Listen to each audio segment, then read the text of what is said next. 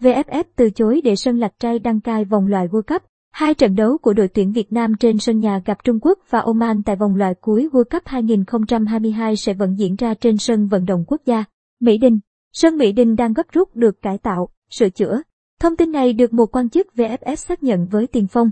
Theo VFF, công tác sửa chữa, nâng cấp sân vận động Mỹ Đình đang được gấp rút triển khai ở nhiều hạng mục để kịp tiến độ tổ chức. Các trận đấu trên sân nhà của đội tuyển Việt Nam tại vòng loại thứ ba World Cup 2022. Bên cạnh việc làm mới mặt sân, hệ thống phòng chức năng và phòng phụ trợ cũng đang được tu sửa để đảm bảo chất lượng, đáp ứng các tiêu chí của AFC và FIFA. Trước đó, sân Mỹ Đình từng phải đón nhận phản hồi không tốt từ AFC ở trận đấu giữa Việt Nam và Australia ngày mùng 7 tháng 9 vừa qua. Thậm chí, truyền thông nước ngoài còn ví mặt sân của đội tuyển Việt Nam như bãi chăn bò.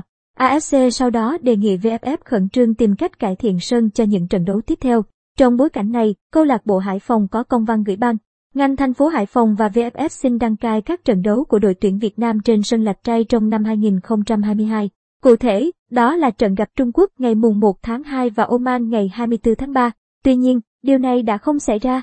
Sau khi được cải tạo, sân Mỹ Đình sẽ diễn ra hai trận đấu của đội Việt Nam với Nhật Bản và Saudi Arabia trong tháng 11 tới. Sau đó, đây vẫn là nơi diễn ra các trận đấu sân nhà của đội tuyển Việt Nam đầu năm 2022. Đây là điều đã được dự báo từ trước bởi ngoài đáp ứng được các yêu cầu chất lượng về sân, chủ nhà còn phải đáp ứng các quy định khắc khe khác về phòng chống dịch theo nguyên tắc bong bóng, các điều kiện về sân bay, hệ thống khách sạn đủ tiêu chuẩn 5 sao. Sân tập có chất lượng tương đương sân chính.